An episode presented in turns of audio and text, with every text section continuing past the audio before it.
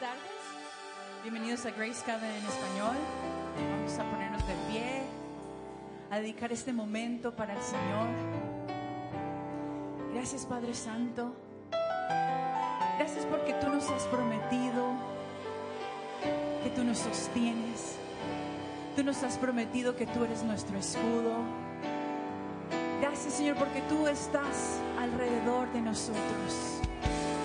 Gracias, Señor, porque tú estás delante, tú estás atrás, tú estás a izquierda, a derecha.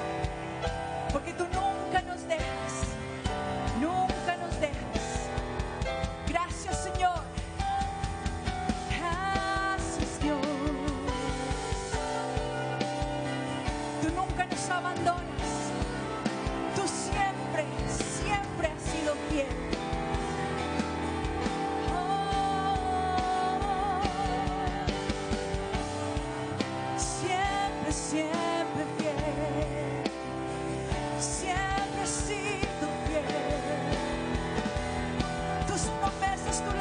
Soy rodeado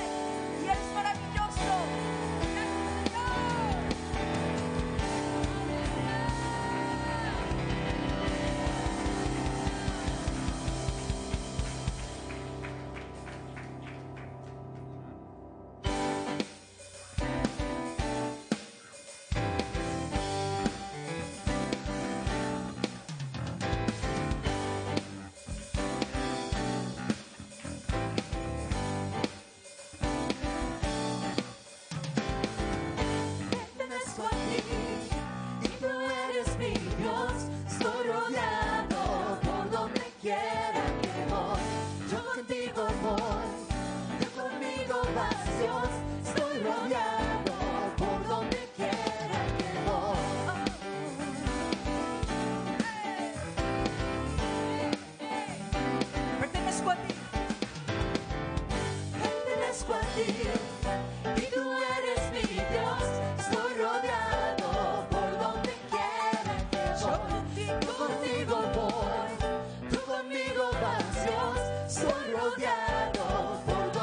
quiera que voy y soy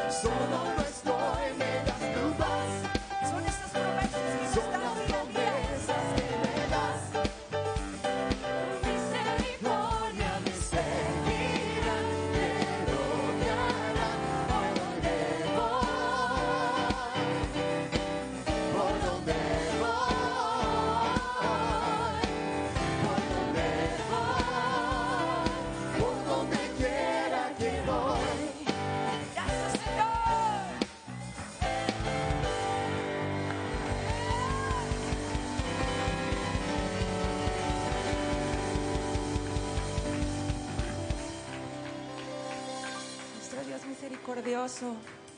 Bendito eres, Jesús. Te alabaremos con todo nuestro corazón. En todo tiempo, en todo lugar. Tú eres digno de la adoración, de la alabanza de tu pueblo, Señor Jesús. Aleluya.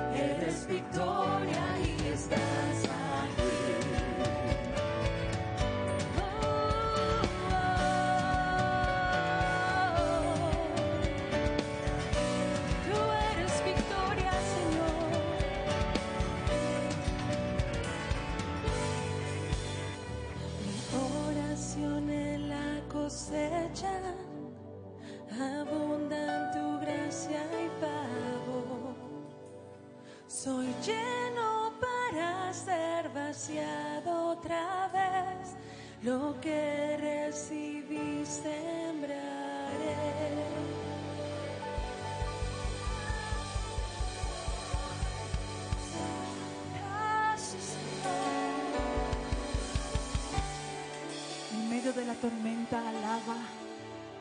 En medio de tu situación, alaba. En todo tiempo, no ceses, no pares de alabar, porque la respuesta viene. Él nos ha prometido que Él nos protege, que Él nos rodea. No ceses, no ceses de alabar, no pares. Si no sientes hacerlo, no importa, hazlo. Hazlo.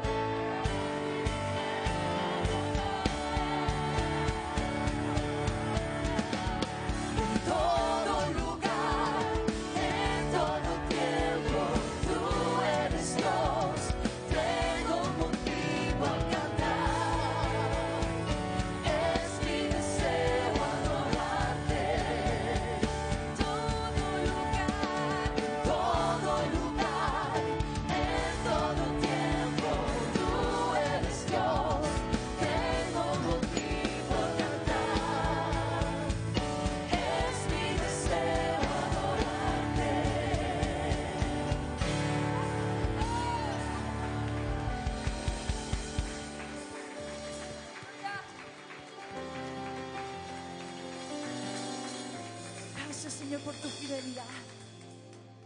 Gracias porque permanece para siempre.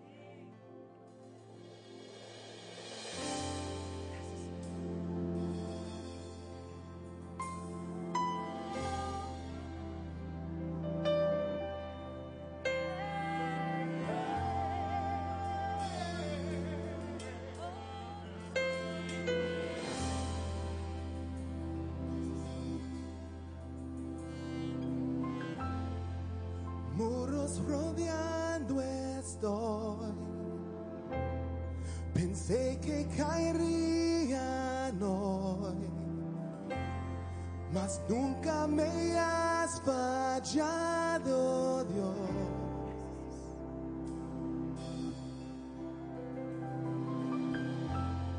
La espera terminará,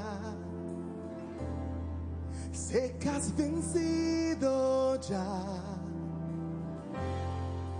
Nunca me has fallado, Dios.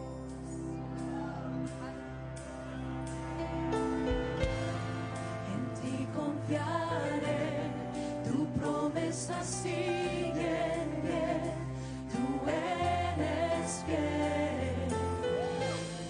Confiado andaré, en tus manos estaré, siempre andaré.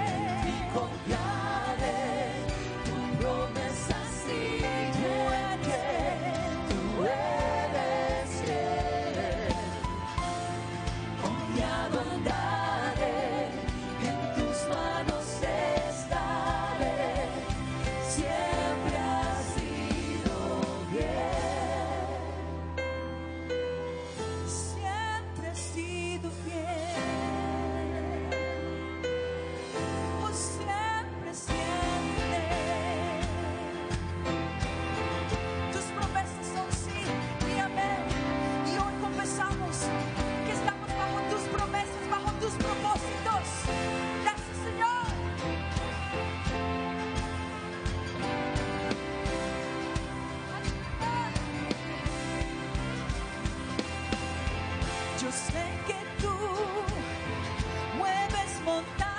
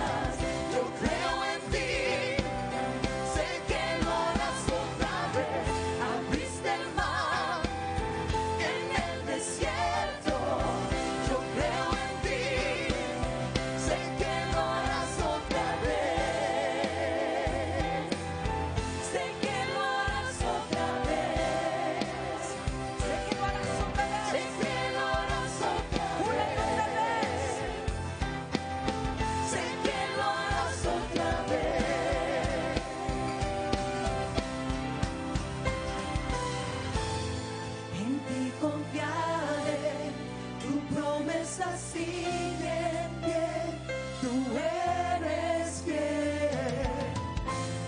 Confiado andaré, en tus manos estaré, eres fiel. En ti confiaré, tu promesa sigue en pie, tú eres fiel. Confiado andaré, en tus manos estaré, siempre has sido fiel. Tú siempre has sido fiel. Yo sé que tú mueves montañas, yo creo en ti, sé que lo harás otra vez. Abriste el mar en el desierto, yo creo en ti, sé que lo harás otra vez. Yo sé que tú mueves montañas, yo creo en ti, sé que lo harás otra vez. Abriste el mar en el desierto, yo creo en ti, sé que lo harás otra vez, sé que lo harás otra vez, sé que lo harás otra vez. Sé que lo harás otra vez. Sé que lo harás otra vez. Sé que lo harás otra vez.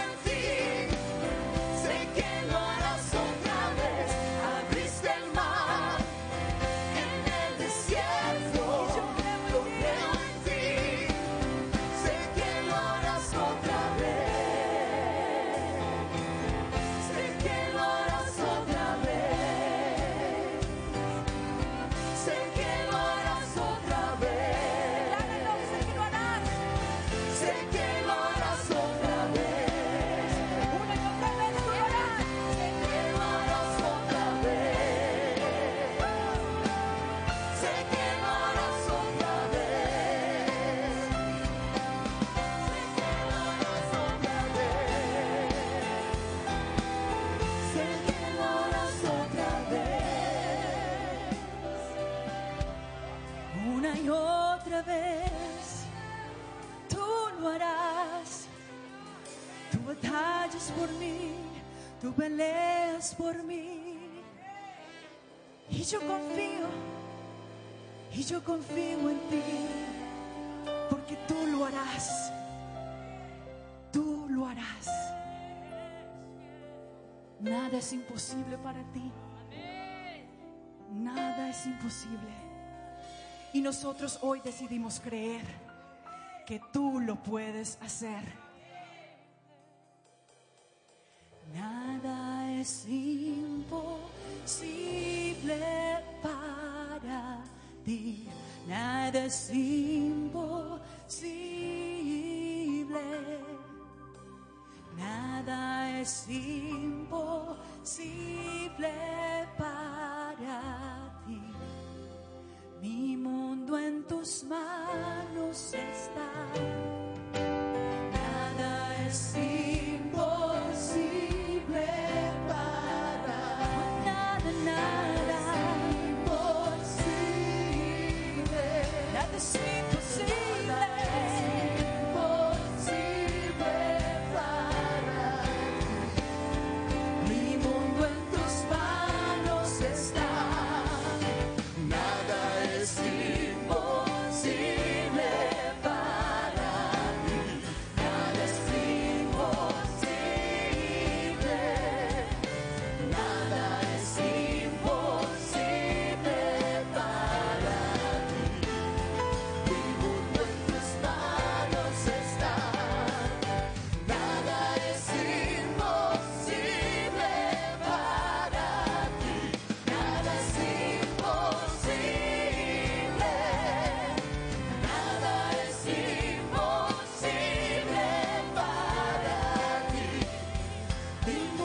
tus manos está.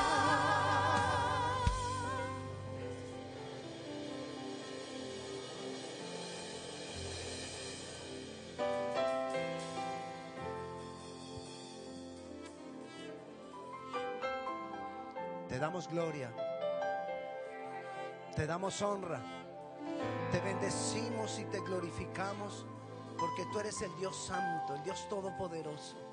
Jesucristo, tú eres el Señor y nada para ti es imposible. Y lo cantamos y lo declaramos y creemos que tú lo harás otra vez, que tú otra vez nos bendecirás, que tú puedes allanar las montañas, que tú puedes, Señor, levantar los valles, que tú puedes hacer lo imposible porque tú eres Dios. Y aunque a veces, Señor, el panorama se vea oscuro, la noche terminará, porque tu luz resplandece, Jesús, porque tú te glorificas, Señor, porque tú eres bueno y a ti damos toda gloria y toda honra. Bendito eres, Dios poderoso. Jesús murió, pero Jesús resucitó. Y por esa resurrección de Cristo, tú y yo somos libres del pecado. Somos libres de la condenación del pecado. Podemos ser libres de todas las cosas que se levantan contra nosotros, si nosotros venimos delante de Él en arrepentimiento, si nosotros nos entregamos delante de su presencia. Dios no pide sacrificios ya. Dios no pide penitencias.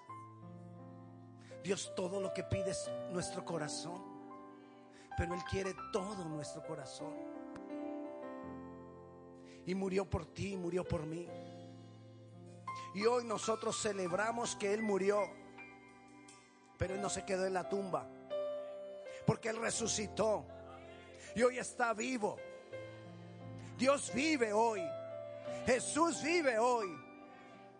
Él es el Señor, el Dios todopoderoso, el que puede cambiar todas las cosas. Y en Él creemos. Y hoy celebramos nosotros esa obra de Cristo. Se entregó, murió, resucitó. Eso es lo que creemos los que nos llamamos cristianos. Y yo te invito a que celebremos hoy con alegría, con gozo, a pesar de todas las circunstancias que nos puedan estar rodeando. Yo te invito a que hoy celebremos la cena del Señor.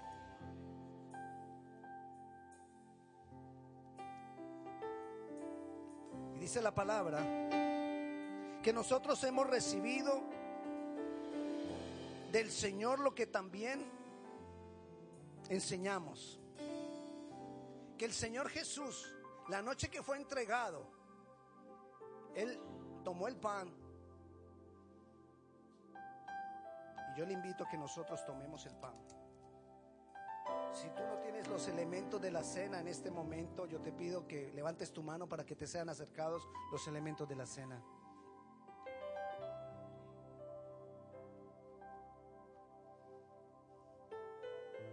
La noche que Jesús fue entregado, tomó pan y habiendo dado gracias, lo partió y dijo: tomad, comed, este es mi cuerpo que por vosotros es partido, haced esto en memoria de mí.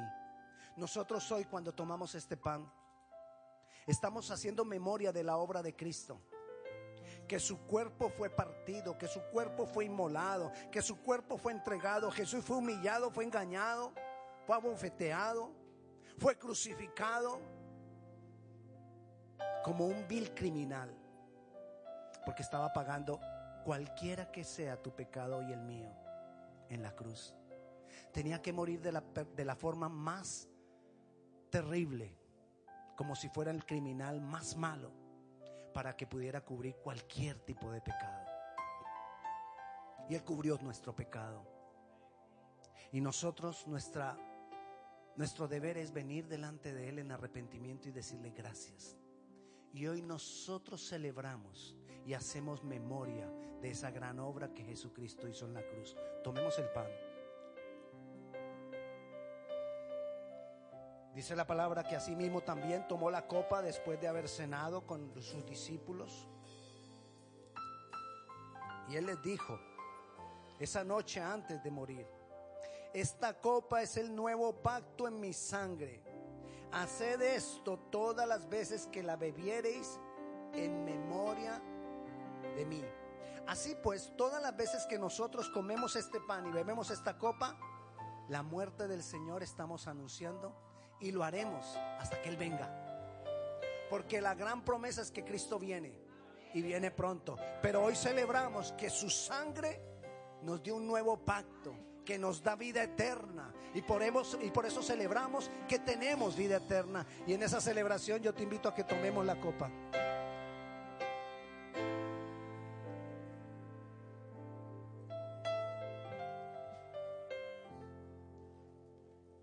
Y dice la palabra del Señor, de nosotros que hemos creído en Él, que hemos creído en esa crucifixión, en esa muerte y en esa resurrección, dice de nosotros: reedificarán las ruinas antiguas, levantarán los asolamientos primero, restaurarán las ciudades arruinadas, los escombros de muchas generaciones. Vosotros seréis llamados sacerdotes de Jehová, ministros de nuestro Dios seréis llamados. Comeréis las riquezas de las naciones y con su gloria seréis sublimes. En lugar de vuestra doble confusión y de vuestra deshonra, os alabarán en sus heredades, por lo cual en sus tierras poseerán doble honra y tendrán perpetuo gozo. Y yo declaro sobre tu vida, si hay algún momento de confusión, si hay algún momento de oscuridad, si hay algún momento de tinieblas, si hay algún momento de temor, el Señor ha comprado para nosotros doble honra con la obra que hizo en la cruz.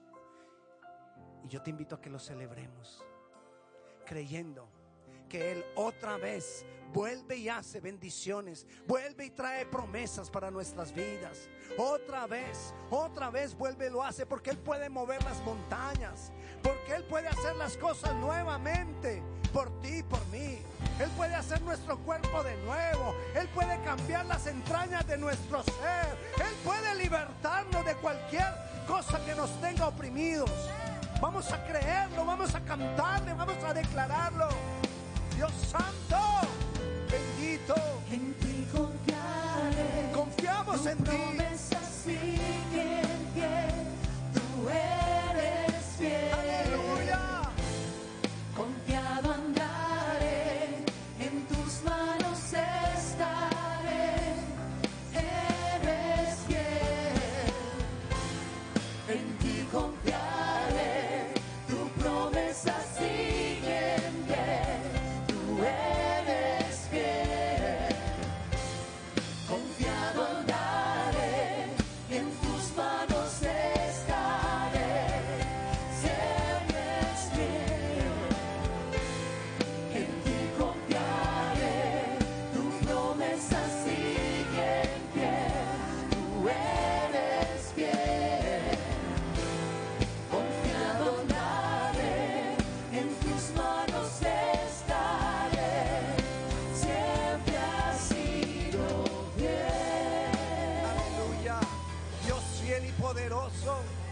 Siempre has sido fiel, siempre has sido fiel.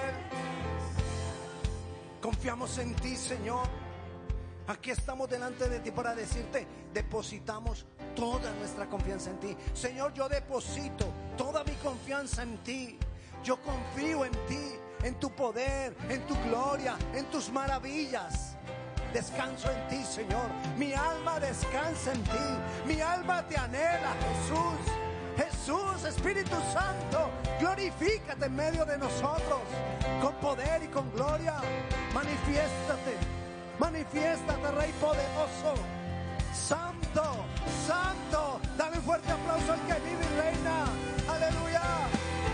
Yo sé que tú mueves montañas, yo creo en ti, sé que lo harás otra vez. Abriste el mar desierto, yo creo en ti, sé que lo harás otra vez. En ti creemos, en ti creemos.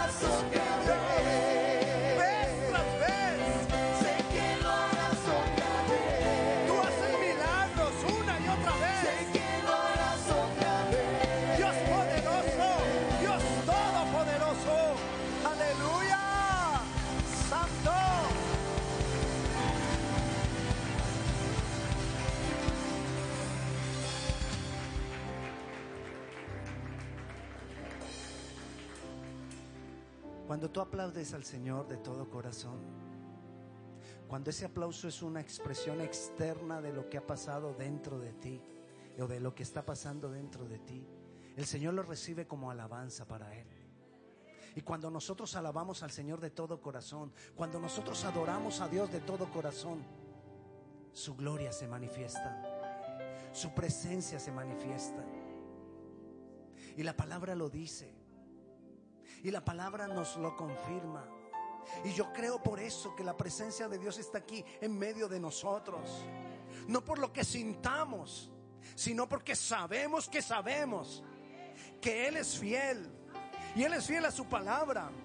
Y cuando nosotros le alabamos, cuando nosotros le adoramos, Él se manifiesta sobre sus hijos, sobre nosotros que hemos creído en Él, sobre nosotros que creemos en Él, y que creemos en sus maravillas, y que creemos en su poder, y que creemos que su gloria manifestada en medio de nosotros cambia todas las cosas.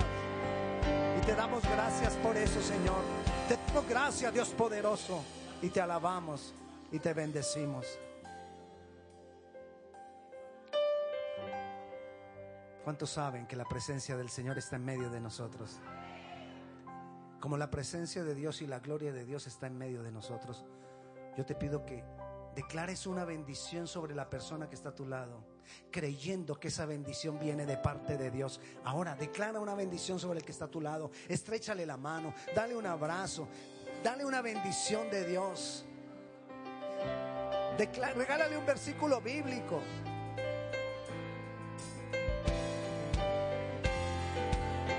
Estamos profetizando de parte del Dios Todopoderoso.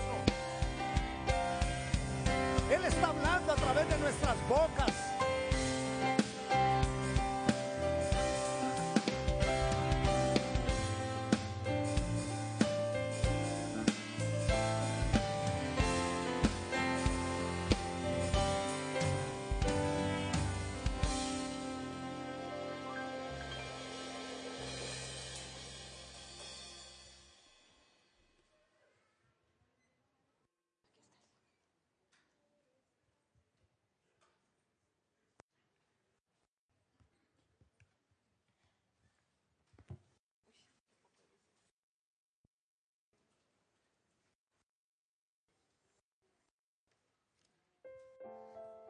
Dios les bendiga.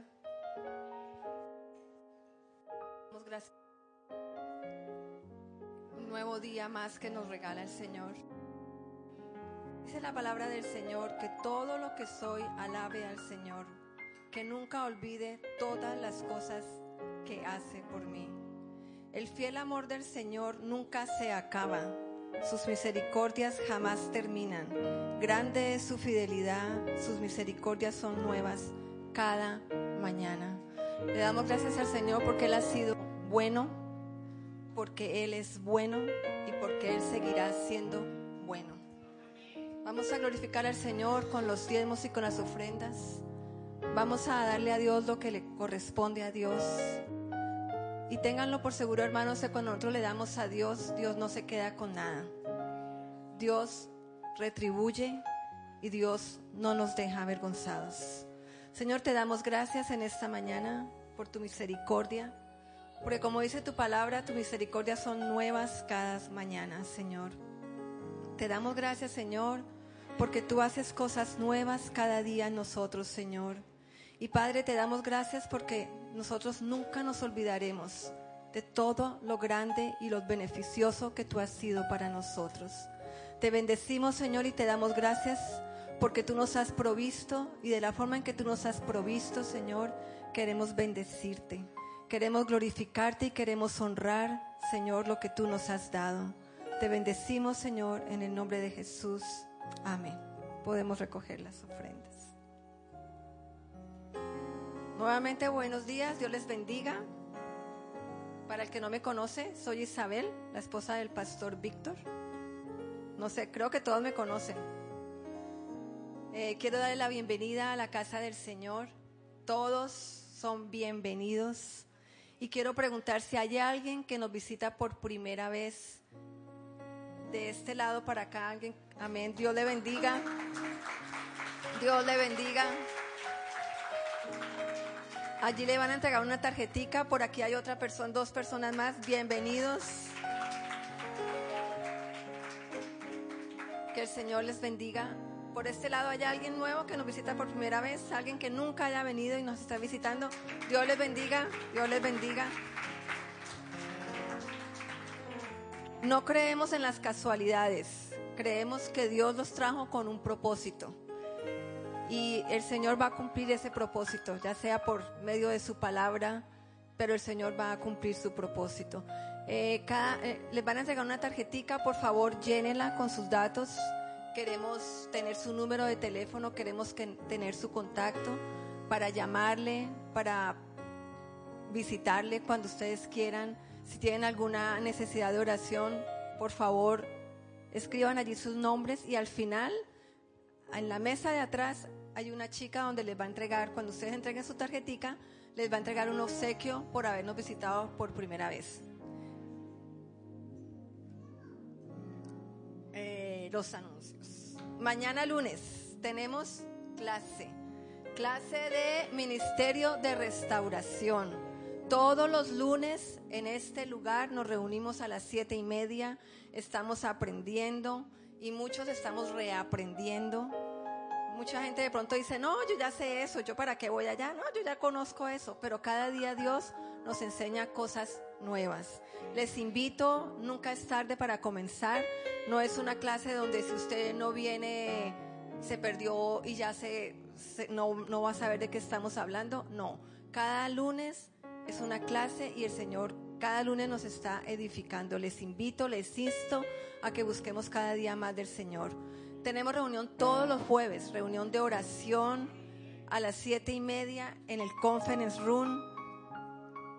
Tratemos de llegar. Dios está haciendo cosas. Aunque muchas veces de pronto creemos que Dios está en silencio, Dios está haciendo algo. De pronto nosotros queremos que Dios responda inmediatamente, pero Dios tiene su tiempo.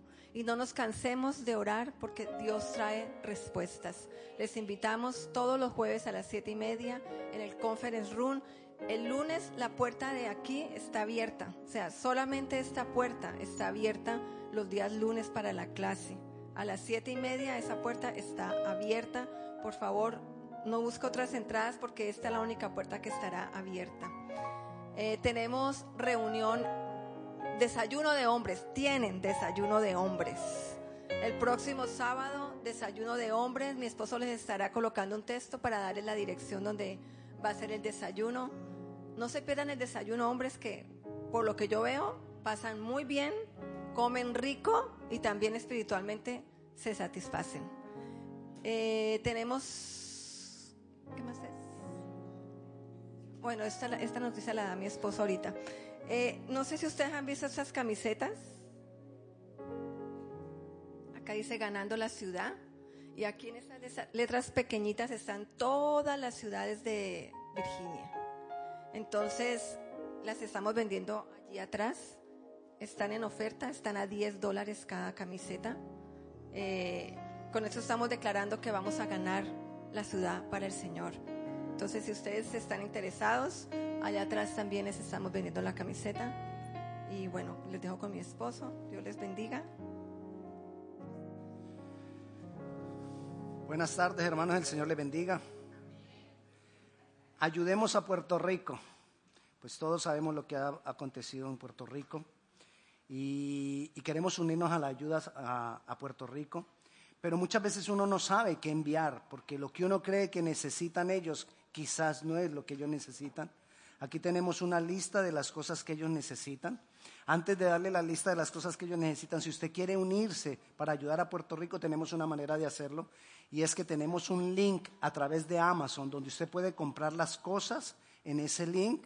Y ese link, usted escoge las cosas, ya le voy a dar la lista. Usted puede escoger las cosas en ese link y cuando usted las compra en ese link, van a llegar a la casa de la hermana Lucy, y Marisela, y ellos son los encargados de enviar eso a Puerto Rico. Así que usted no va a tener que trasladarse a llevar cosas de un lugar a otro. Ahora, si usted quiere hacerlo de que usted comprar las cosas y traerlas aquí para que nosotros se las entreguemos a ellos, también lo podemos hacer. Si usted quiere tener la dirección de ellos para llevarlo, también lo podemos hacer.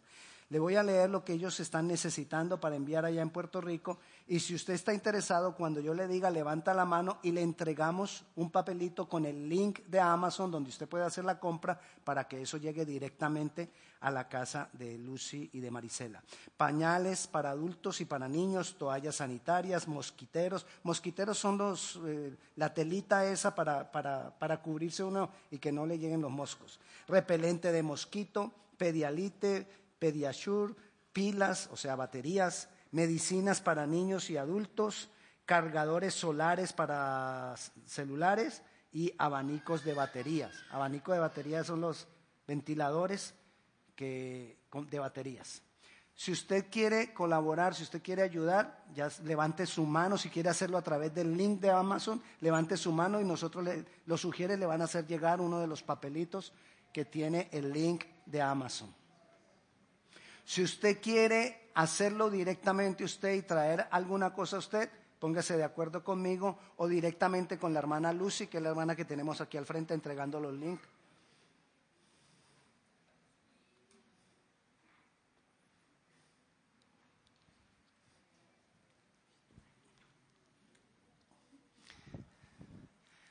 Ese link es largo porque ese link de una vez tiene la dirección y tiene todo donde va a llegar la orden que usted haga a través de Amazon. Ok, gloria a Dios. Sigamos orando por todo el Caribe que fue afectado, sigamos orando por México, sigamos orando por Florida, por Texas, por todas las partes que fueron afectadas, porque los primeros días se ayuda. Pero después ya todo el mundo se olvida lo que pasó y ellos siguen en sus luchas. Entonces estemos orando por ellos, por favor. Vamos a leer el versículo que nos vamos a memorizar. Si usted es de los que le gusta memorizar la palabra, hoy le tengo un versículo para que memoricemos. Y con este versículo que usted memorice nos vamos a acordar de la prédica de hoy. Joel capítulo 2, versículo 13, dice... Para que no lo olvidemos, rasgad vuestros corazones y no vuestros vestidos. Eso lo vamos a entender. Cuando salga usted de aquí hoy va a salir entendiendo esta palabra. Y convertíos a vuestro Dios, a Jehová vuestro Dios, y convertíos a Jehová vuestro Dios, porque misericordioso y clemente es Él, tardo para la ira, y grande en misericordia, y que se duele de castigo. Él no le gusta castigar. Él no quiere castigar. Dios, nuestro Dios, el Dios de la Biblia, no es un Dios de castigo, no es un Dios castigador. Rasgad vuestros corazones. Vamos a hablar hoy. Rasgad vuestros corazones. Pero quiero comenzar diciéndoles, en el Antiguo Testamento, también llamado el tiempo de la ley, Dios le dio a su pueblo una de las más grandes enseñanzas acerca de la gracia de Dios. Y se las dio esta enseñanza a través de las propias situaciones que estaba viviendo el pueblo de Dios. ¿Qué es la gracia? La gracia es que nuestras vidas, estando afectadas por el pecado, estando afectadas por las consecuencias del pecado, vidas quizás con dolor, vidas quizás destruidas, vidas llenas de temores, nuestras vidas con un destino fatal por causa del pecado, la muerte eterna, al venir nosotros a Jesús en arrepentimiento, adquirimos o recibimos la gracia. Creyendo en su obra, creyendo en lo que Él ha hecho, y nos encontramos con perdón, salvación y una gran cantidad de bendiciones que Cristo compró en la cruz por nosotros. Una cantidad de bendiciones que Cristo en su victoria sobre la vida y sobre la muerte compró para nosotros. Entonces, ¿cómo les da esta enseñanza Dios a su pueblo en el Antiguo Testamento, cuando todavía Jesús no había venido? Se las da de esta manera. Dios permite, lo que estamos estudiando acá es todo el capítulo 2 del libro de Joel. Dios permite que viniera sobre ellos una gran amenaza de Asiria. Asiria era un país vecino de ellos, al norte del pueblo de Dios. De Asiria vendría un ejército grande y poderoso, que vendría en caballos y consumirán y destruirán todo en ese pueblo, el pueblo de Dios. Su destrucción sería tal, Dios les anuncia, la destrucción que va a traer ese ejército contra ustedes será tal que será comparado con una plaga de langostas. Una plaga de langostas que todo lo destruye a su paso. Parece ser que ellos habían vivido hacía un tiempo una plaga de langostas. Cuando hay una plaga de langostas son nubes de langostas, de esos animalitos que se comen toda la cosecha, que acaban con todo lo que hay, que se meten a las casas, que se meten por todo. No hay forma de evitarlo, porque era una nube de ellos. Entonces Dios les advierte y les dice, va a venir un gran ejército contra ustedes y los va a destruir. Y lo compara con la plaga de langostas, ese ejército. Es más, hay quienes dicen que una langosta, el insecto langosta, que una langosta aumentada en su tamaño, su cabeza se parece a la cabeza de un caballo con armadura. Entonces Dios les compara eso y les dice, si ustedes vieron eso ahorita, imagínense esas langostas, no así de chiquitas, sino hombres en caballo, viniendo a acabar con todo porque son miles los que vienen. Dios les da eso a ellos. Y les dice Dios, pero si ustedes se arrepienten y vuelven a mí, y vayamos al capítulo 2 de Joel y miremos todo lo que Dios les promete y les dice que vendría sobre ellos si ellos se arrepentieran y vinieran a Dios. En el capítulo 2, del 1 al 11, encontramos la amenaza. Esa amenaza de ese gran ejército que vendría contra ellos.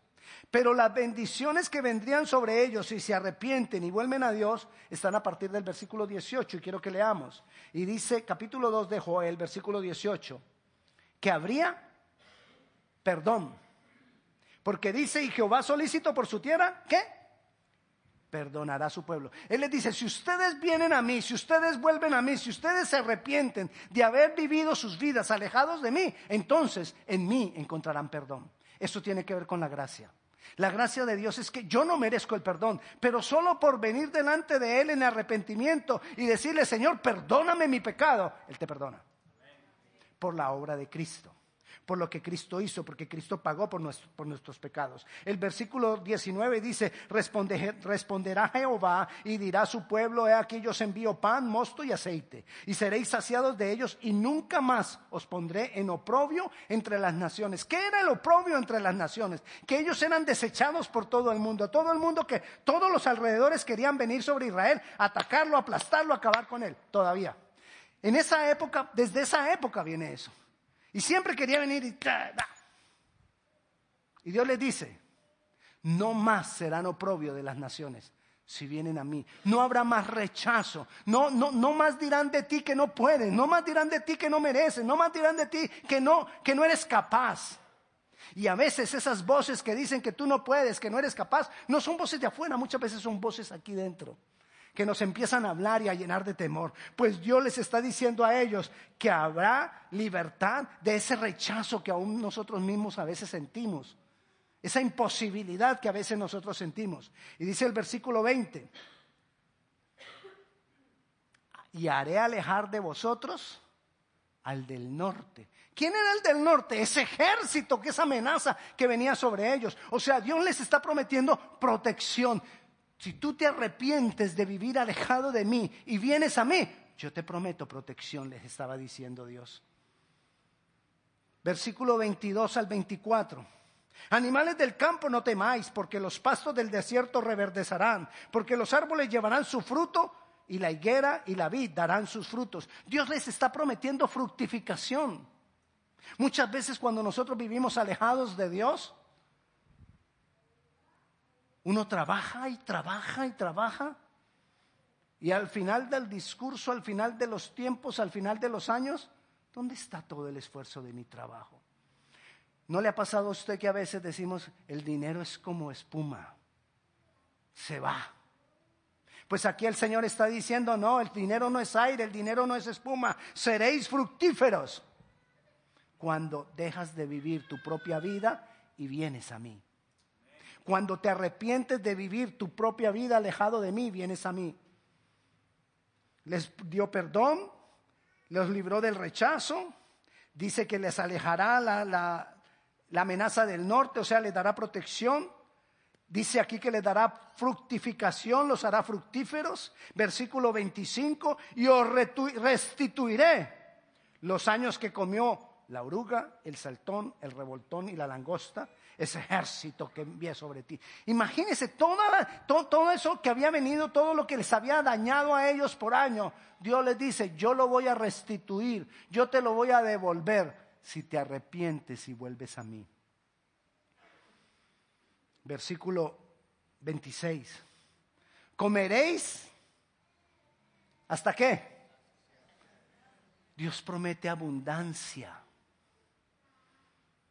27, y conoceréis que en medio de Israel estoy yo, dice Dios. Es decir, me van a conocer a mí, me van a conocer. Si tú te arrepientes y decides volver a mí, así no me conozcas todavía, me vas a conocer. Si tú tomas la decisión de depender de mí, me vas a conocer. 28, y después de esto, y eso es, y además de todo eso, derramaré sobre vosotros mi espíritu. Imagínense uno siempre con la presencia de Dios. Eso es la gracia, la presencia de Dios en medio de nosotros. Dios les promete eso en el Antiguo Testamento porque Él sabía lo que Él iba a venir a hacer a través de Jesucristo, que es la gracia. Todo esto contempla la gracia. Y la gracia hoy es real para nosotros. La gracia hoy es un hecho para nosotros porque Jesucristo ya compró esa gracia para ti, para mí. Pero la condición sigue siendo la misma. ¿Cuál es la condición? Arrepentimiento. Y la condición que Él les dio a ellos, y es lo que vamos a estudiar, está en el versículo 12 de ese mismo capítulo. Dios no está pidiendo sacrificios. Dios no está pidiendo penitencias. Yo hablo a veces mucho de que Dios no pide penitencias y Dios no pide sacrificios, porque yo en mi ciudad vi muchas penitencias de la gente para llegar a Dios. Subiendo una montaña, algunos descalzos, para agradar a Dios. Subiendo una montaña, algunos en Semana Santa, algunos de rodillas, para agradar a Dios. Yéndose caminando 150, 160 kilómetros, unos descalzos también para llegar a una capilla para agradar a Dios. Una cantidad de cosas. Dios no está demandando nada de eso. Dios no está queriendo nada de eso. Dios no pide un sacrificio. Dios no pide penitencias. Dios todo lo que nos pide está en el versículo 12 y dice, por eso pues ahora dice Jehová, convertíos a mí de todo vuestro corazón. Eso es lo que pide Dios, que nos convirtamos a Él de todo nuestro corazón. Pero dice, con ayuno y lloro y lamento. Usted va a pensar, ay, pero es que a mí casi no me gusta ayunar. Ayuno es depender de Dios. Dios pide que muchas veces dejemos el alimento para que dependamos completamente de Él. Pero en realidad el mensaje este es Dios. Dios nos está diciendo, hey, arrepiéntete, es que tú empieces a depender de todo tu corazón de Dios. Arrepiéntete y depende de Él, porque muchas veces nosotros hemos vivido nuestra vida a depender de nosotros mismos, de lo que a mí me parece, de lo que a mí me conviene, de lo que yo creo. Y Dios está diciendo con ayuno, depende de mí, dice con lloro. Ese lloro es con humillación. Poder tener yo momentos en que yo vengo, me humillo delante de Dios y le digo, Dios, yo no puedo. Yo sin ti no puedo. Yo no soy capaz. Si yo lo hago solo me queda grande. Pero contrario a eso, muchos de nosotros, eso es fácil. Yo puedo. Es más, yo lo he hecho muchas veces ya. Dios quiere que nosotros tengamos una dependencia, que nos humillemos. Dice con lamento. Lamento es un corazón contrito. Corazón contrito en la Biblia es un corazón que se duele cuando peca. Que le duele cuando está alejado de Dios. Y si usted tiene un corazón contrito, es decir, que usted se pone triste cuando peca, usted y yo nos hemos constituido en unos infelices pecadores. Porque no podemos disfrutar el pecado. Uno peca y uno, yo ¿por qué? ¿Por qué? No debí. Entonces no disfruta el pecado. Y cuando uno ya no disfruta el pecado, pues más fácilmente deja de pecar. Eso es un corazón contrito. Entonces Dios nos está diciendo que tengamos una conversión de todo corazón. Pero aquí el versículo que sigue, que es el versículo 13, y es el versículo que quiero que nos memoricemos hoy. Rasgad vuestro corazón y no vuestro vestido. ¿Por qué Dios les dice a ellos rasgad vuestro corazón y no vuestro vestido? Te lo voy a explicar. Ellos tenían la costumbre de que cuando algo malo les pasaba, ellos mostraban exteriormente la tristeza y el dolor que había en su interior rasgando los vestidos. Es decir, si a ellos algo le pasaba, para que no le olvide, así lo hacían, así lo hacían, así lo hacían.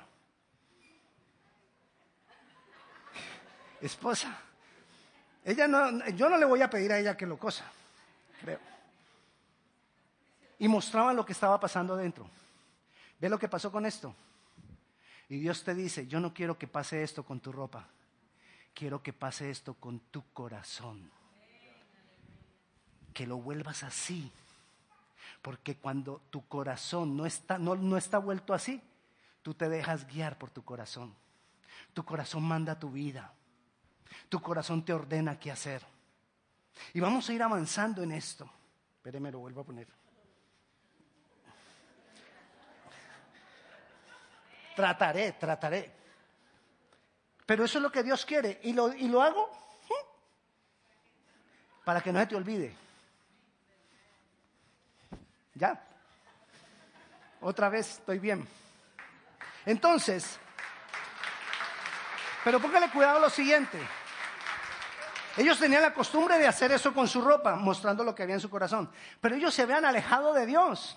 Y como se habían alejado de Dios, esto, no, ya ni rompe. Esto se había vuelto solo afuera. Se había vuelto algo externo. En su corazón no había arrepentimiento. Sin embargo, ellos venían delante de Dios. ¿Y por qué a mí, Dios?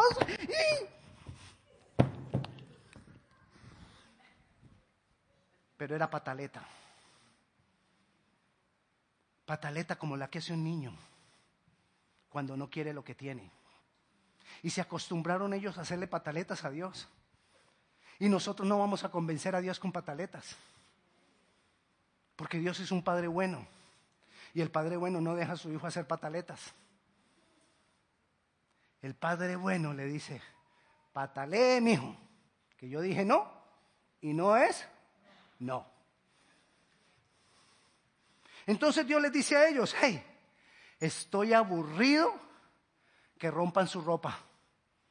Estoy hasta aquí, estoy hastiado que rompan, ya empecé a sudar. Que rompan su ropa. No quiero que rompan más su ropa.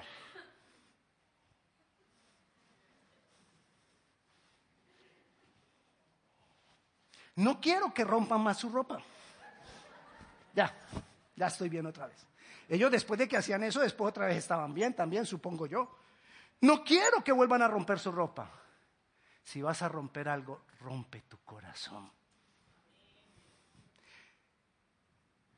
¿Y qué es el corazón? ¿Qué es lo que yo tengo que romper?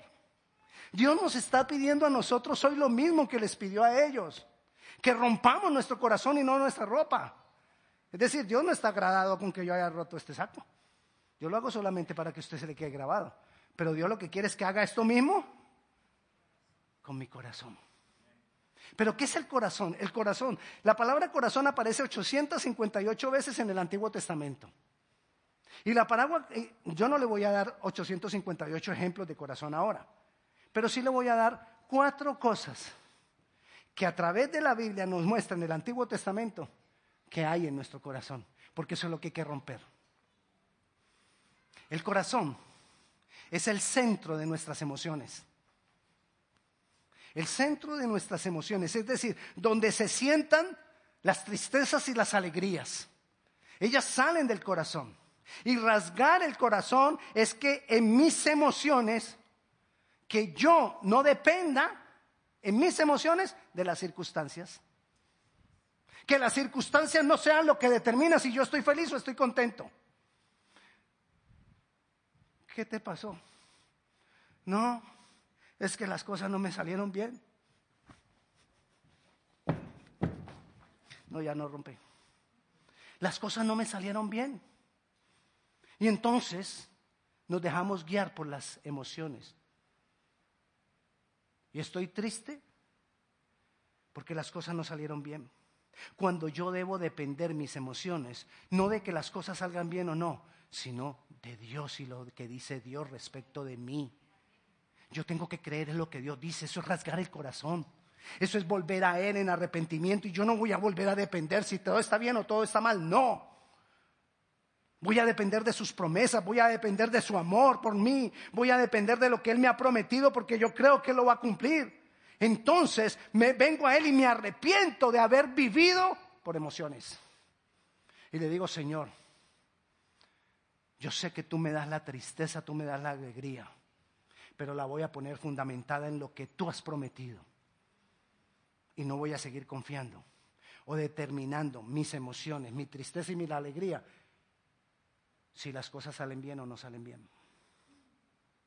Otra cosa que significa corazón en el Antiguo Testamento es que el corazón es el centro de los deseos y los anhelos. Cuando yo no lo he rasgado y no se me dan mis deseos y mis anhelos, entonces entro en frustración, amargura, tristeza. ¿Por qué? Porque yo tengo anhelos y no se me cumplen los anhelos. Pero yo debo entender que Dios dijo, yo sé los pensamientos que tengo acerca de ti, dice Dios, pensamientos de bien y no de mal. Eso es lo que el Señor dice, rasgar el corazón es confiar en Dios que Él tiene planes para mí, porque me he vuelto a Él en arrepentimiento. Y arrepentirme es decirle, Señor, perdóname. Porque muchas veces me he frustrado, me he indignado y me he enojado porque no se cumplen mis sueños y mis anhelos. Cuando yo sigo confiando, como cantábamos ahora, tú lo harás otra vez. Tú tienes planes conmigo. Yo creo en esos planes y quito de mí esa frustración. Quito de mí ese dolor. Quito de mí esa ansiedad que viene por causa de la frustración de que lo que yo quiero no se me da. Yo debo confiar en que tarde o temprano Dios va a cumplir lo que Él tiene conmigo. Si yo he venido en arrepentimiento a depender de Él. Ahora, si yo no dependo de Él, ahí no hay garantía de nada. Si tú y yo no dependemos de Dios, no hay garantía de nada. El corazón es el centro de las decisiones, según la Biblia. Rasgar el corazón es arrepentirnos de todas las decisiones que tomamos, así no sean pecado. Porque nosotros creemos que yo me tengo que arrepentir solamente del pecado, pero yo me tengo que arrepentir también de decisiones erradas que tomo, así no las considere pecado. Pero hay decisiones que tomamos que no son de acuerdo a Dios y nos alejan de Dios. Y tengo que arrepentirme de eso. Eso es rasgar el corazón, que yo voy a empezar a tomar decisiones de acuerdo a Dios y no a mi yo, no a mi ego. Porque mi ego siempre va a decidir en lo que yo quiero, lo que yo anhelo, lo que a mí me gusta, lo que yo sueño, el yo.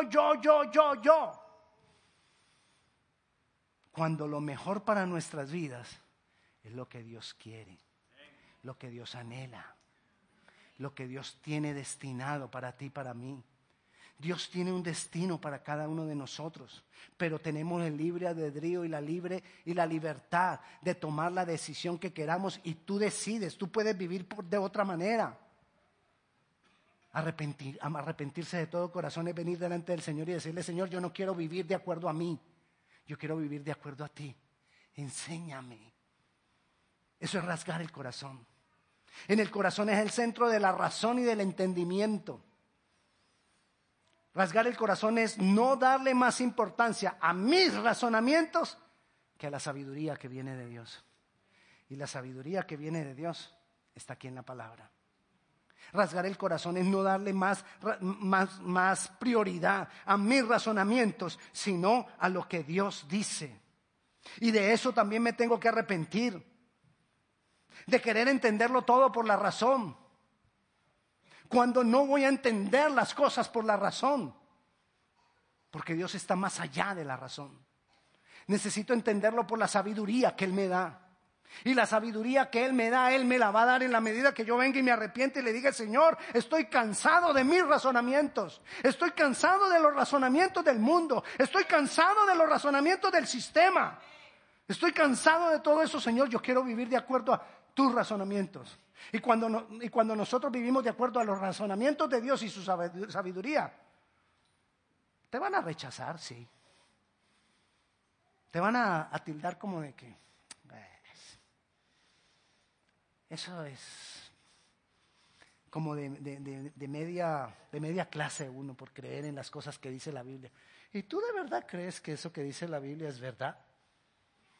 Y uno empieza como que, ¿y este qué? ¿Es que él cree que está mejor que yo o qué? Así le dijo un hombre a un gran científico. Yo le he contado esta anécdota, pero se la vuelvo a contar. Se la vuelvo a contar. Iba un hombre, un estudiante de ciencias. Estaba estudiando para ser científico. Y leía mucho. Y se monta en un carruaje, alado por caballos, porque eso supuestamente fue hace muchos años. Se monta en un carruaje, y cuando se monta en el carruaje, va un hombre con un librito negrito así como este,